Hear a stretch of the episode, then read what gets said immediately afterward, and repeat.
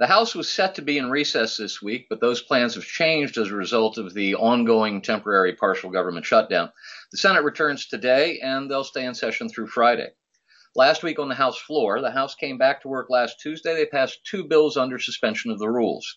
On Wednesday, the House passed the rule for consideration of H.R. 3326, the World Bank Accountability Act, and H.R. 2954, the Home Mortgage Disclosure Adjustment Act. Then the House passed H.R. 4258, the Family Self Sufficiency Act, under suspension of the rules.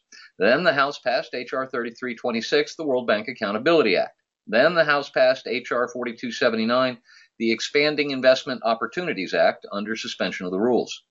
On Thursday, the House passed two rules. Then they passed H.R. 2954, the Home Mortgage Disclosure Adjustment Act.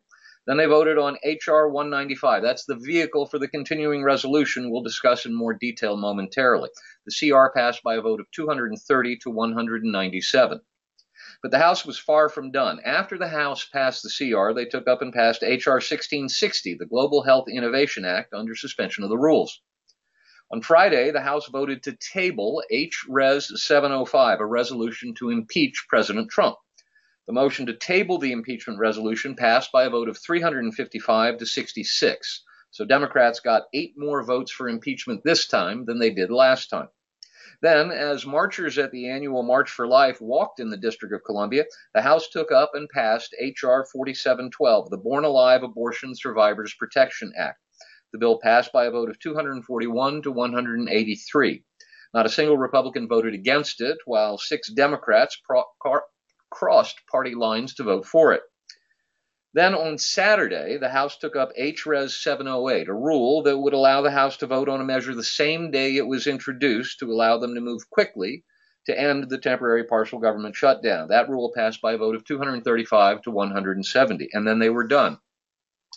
This week on the House floor, the House was originally scheduled to be in recess this week, but they were in on Saturday and they're in today, and they're probably not going anywhere until they get a bill from the Senate.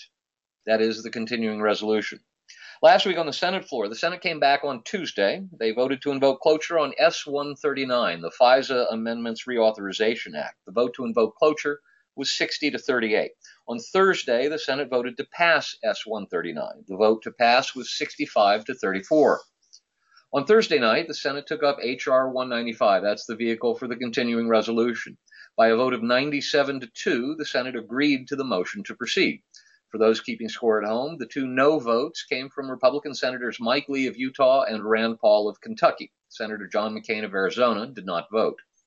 On Friday night, after a day's worth of debate, the Senate moved to invoke cloture and end debate on the continuing resolution. The vote to invoke cloture failed by a vote of 50 to 49. Five Democrats voted to invoke cloture Manchin of West Virginia, Donnelly of Indiana, McCaskill of Missouri, Heitkamp of North Dakota, and new Senator Doug Jones of Alabama.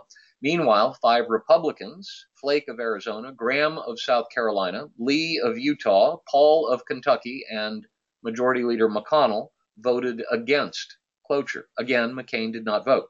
For those who were wondering, McConnell voted against the cloture motion so he could invoke a parliamentary maneuver later and call up the bill with a motion to reconsider. The Senate was scheduled to hold a vote at 1 a.m. last night or this morning, but pushed off that vote until noon today. This week on the Senate floor, the Senate will presumably continue debate on the temporary partial government shutdown, and we'll have an update on that in just a moment. On the earmark front, the House Rules Committee held its hearings with members of Congress last Wednesday and, not surprisingly, heard a lot of support for the idea of bringing back earmarks. About the only good news to come out of the meeting was hearing Rules Committee Chairman Pete Sessions say that if they brought back earmarks, there would have to be increased transparency to them, like making clear to the public who requested the funds and why.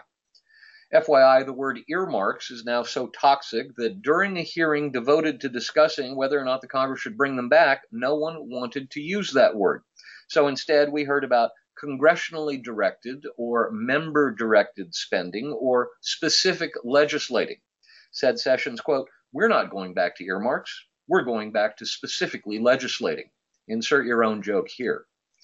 On the FBI front, on Friday, the FBI let Senator Ron Johnson, the chairman of the Senate Homeland Security and Governmental Affairs Committee, know that the agency had failed to preserve text messages between FBI agent Peter Strzok and his mistress, FBI official Lisa Page. These were the two FBI officials who had exchanged text messages criticizing Donald Trump and who worked for a time for special counsel Robert Mueller. The FBI letter said the agency had failed to preserve text messages between December 14, 2016 and May 17, 2017. Strzok, you may recall, worked on both the Hillary Clinton email server investigation and the Russian collusion investigation, and he worked for Mueller until the Justice Department's Inspector General discovered the text messages he had exchanged with Page, in which both agents expressed strong criticisms of Trump. The end date of the missing text exchanges is significant. Coincidentally or not, May 17th is the date Mueller was appointed special counsel. Not all the text messages between the two were lost, however. The FBI handed over 384 pages of additional text messages between the two.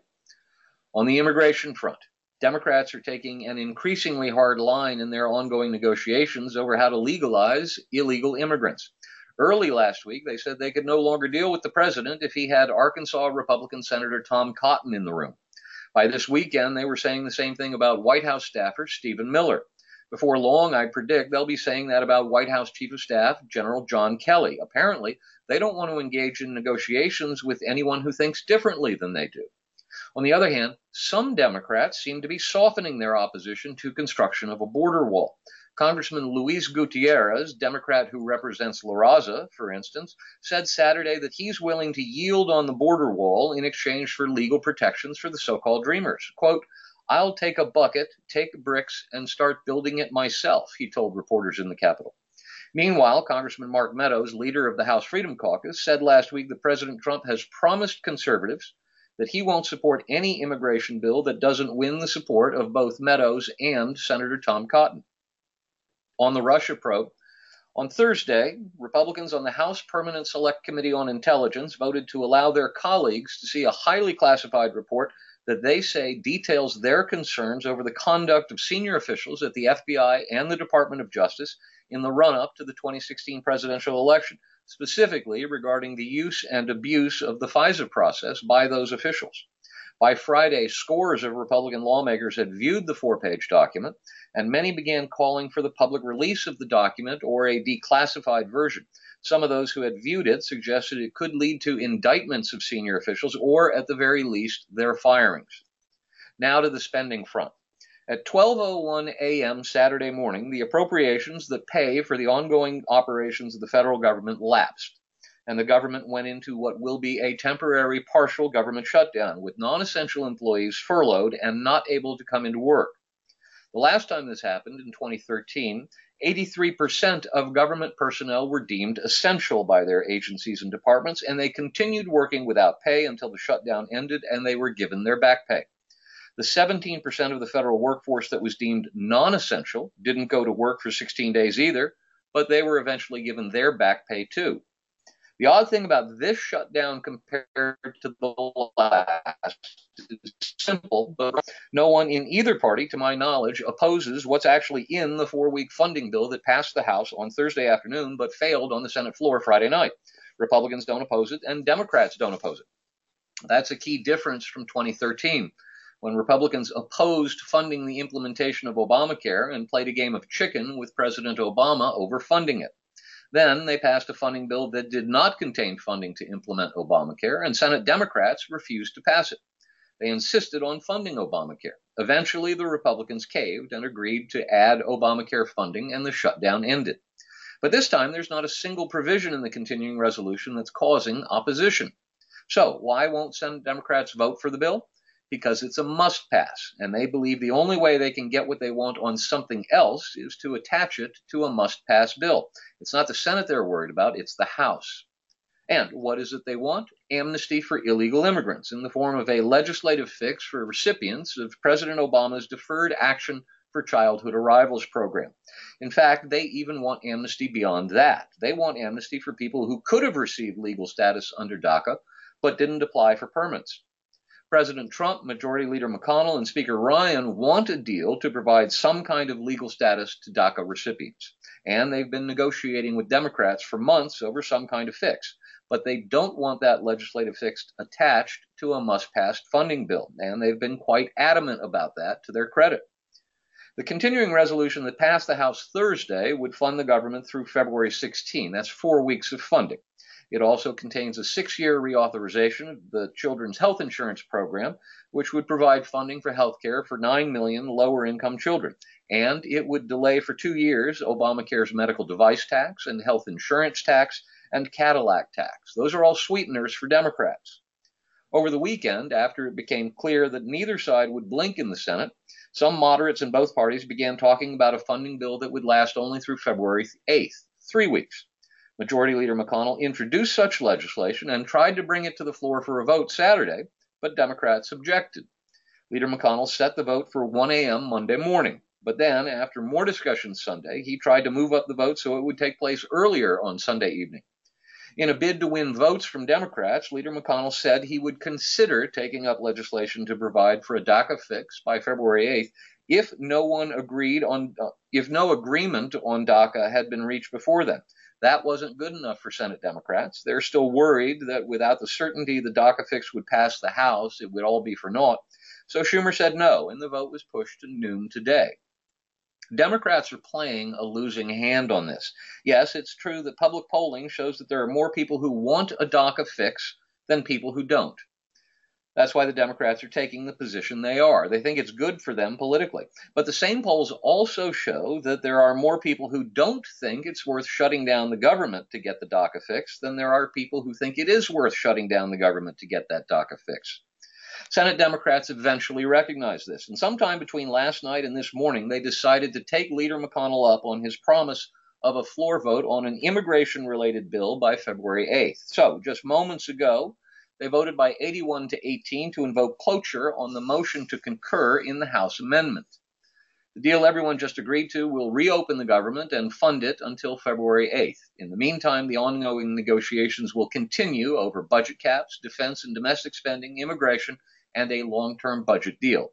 McConnell did not agree to bring a specific bill to the floor. Instead, he promised to allow a full and fair and open amendment process so that all sides could have an opportunity to offer their thoughts on immigration reform. While he did not insist that he would only allow on the floor a bill that already had the president's buy in, he did say it was his hope that the White House would support the legislation. But remember, just because a bill passes the Senate does not mean that it'll pass the House. The House Republican Conference is far more conservative than the Senate Republican Conference on immigration.